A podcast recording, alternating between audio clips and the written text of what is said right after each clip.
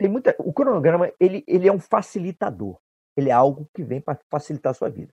No seu cronograma vai ser visto lá uh, os dias que você vai estudar para determinado, determinado conteúdo, quando que você vai revisar aquele conteúdo, quando você vai voltar para aquele conteúdo para fazer mais exercícios. Você não vai conseguir fazer todos os exercícios no primeiro dia.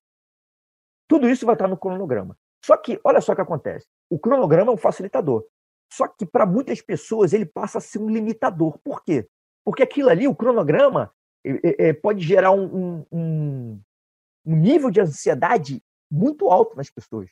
Gera um nível de ansiedade absurdo, as pessoas ficam é, boladas. Você tem que entender o seguinte: o cronograma é flexível. Então, é muito importante que você deixe lacunas no seu cronograma. Você não vai preencher ele todo, não. Você vai deixar lacunas nele até para certas eventualidades que naturalmente vão acontecer. Naturalmente vão acontecer. Então, é, é, o que eu vejo assim, ó, é, o cronograma é quem vai te dizer isso, tá? E aí você vai ajustando o cronograma. Tudo bem, você pode se basear com, com um, cronograma, um cronograma já pré, um cronograma básico lá, digamos assim. Mas você vai ter que ajustar esse cronograma para as suas necessidades.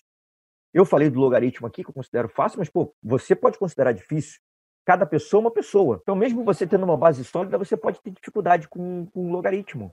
Normal. Então, você pode querer alocar um tempo maior para entender logaritmo, depois de você ter dominado as matérias anteriores, né? Que eu digo, eu disse para você, você é, é, começar da mais fácil para mais difícil. Isso é um jogo que você vai fazer durante o processo de preparação, é, na elaboração do cronograma, na estipulação das datas de revisão. É tudo um, um processo.